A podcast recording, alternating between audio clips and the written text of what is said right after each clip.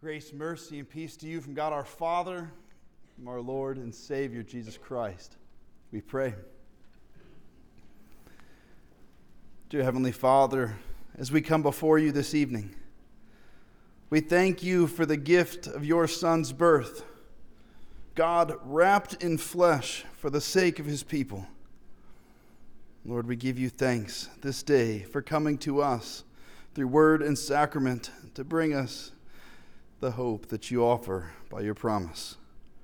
Break your word small, fit for our consumption. In your name we pray this. Amen.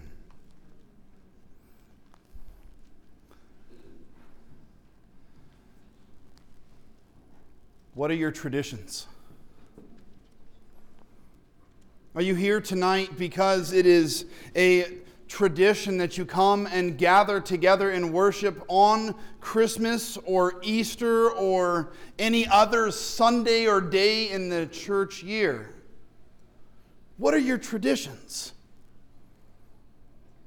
You see, the way that our mind works is that we each have the capacity to remember things differently from one year to the next and even from one person to another. And in doing so, we are left wondering what is true and what is not, and what we can believe, and what is firm and what is shaky. Now, for some, if you're like me and my family, one of our traditions is chaos.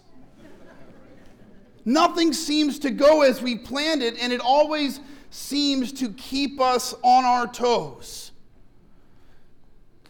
By the time we get out the door for worship, if we have the opportunity to be together as a family, somebody's forgotten their shoes in the house or left a coat in the car, and we sit and we breathe. We've arrived.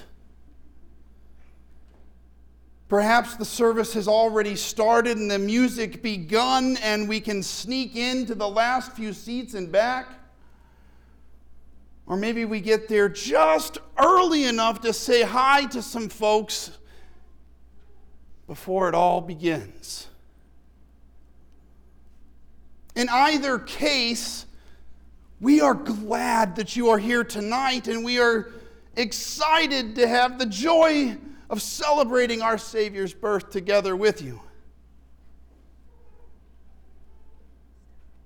But the reality is is that the very first Christmas the Christmas that we celebrate tonight began with humble beginnings and without any fanfare.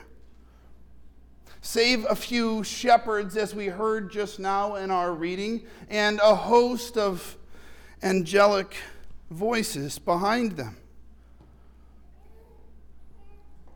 But other than that, there was no day set aside.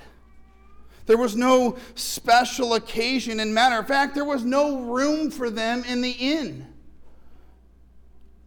Even though they had been told by decree that they were to come and register for this census no one even knew to expect them. There was no fancy meal or celebration. Just Mary and Joseph, these newly minted parents soaking in how much their world has just changed by the birth of this baby.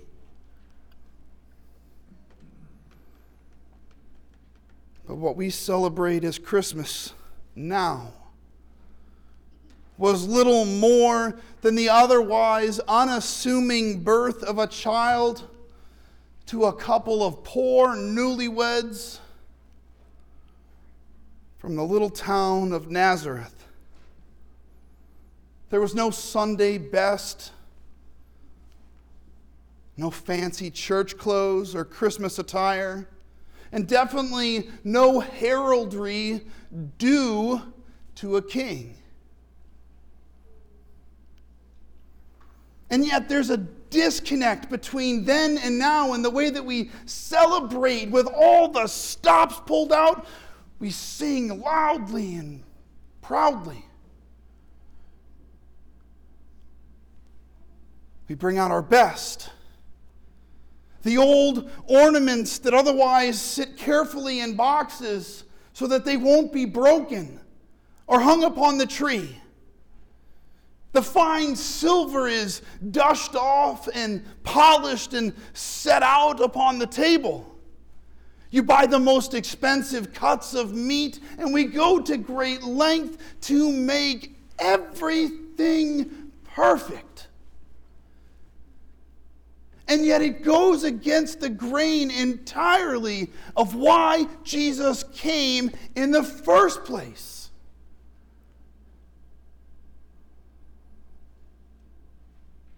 He came because we are far from perfect, and we never will be without Him.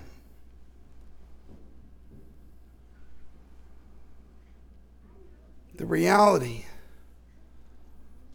is that Christmas itself, Christ Mass, and church tradition marked a particular day within the church year that commemorates the birth of Jesus Christ our Lord. And in ancient days, there was great debate over whether it was December 25th or any other day in the church year. And it wasn't until Pope Julius I actually set it in stone and said, This is it. This is when we will stop everything, pull out all the stops, do our best, as if we don't any other day of the year, and celebrate the birth of Jesus. But, brothers and sisters in Christ, we are a people with a foot set in each world, in both the present reality and in the future of what is yet to come. Which means, don't box up the fine china. Don't set aside the silver. Don't wait for the special occasions a year from now to buy the fancy cuts of meat because you will not know if it will actually arrive.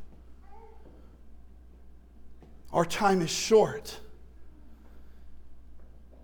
And he will come like a thief in the night and call us home to be with him in heaven. And then what? All that we have waited for those special occasions that never come.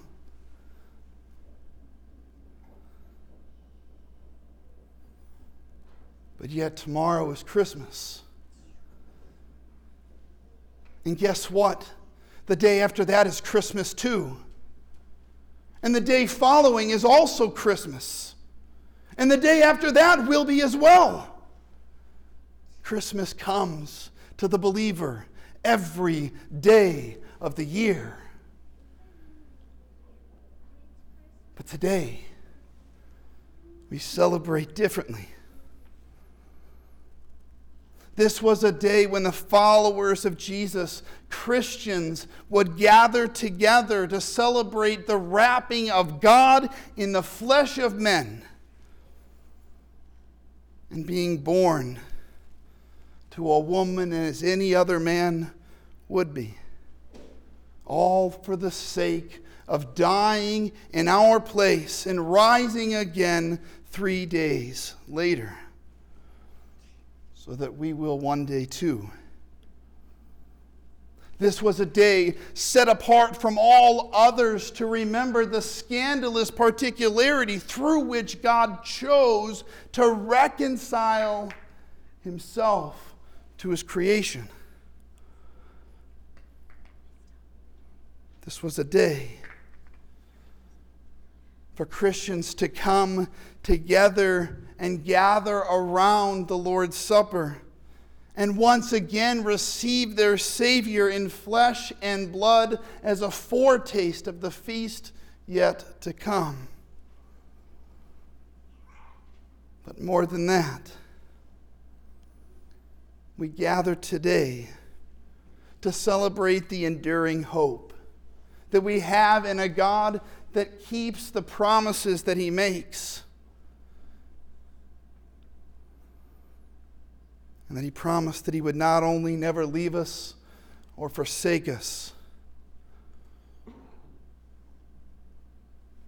but that He would return again to take us home to be with Him in heaven. So, wherever you sit tonight, regardless of how, when, or why you arrived here this evening,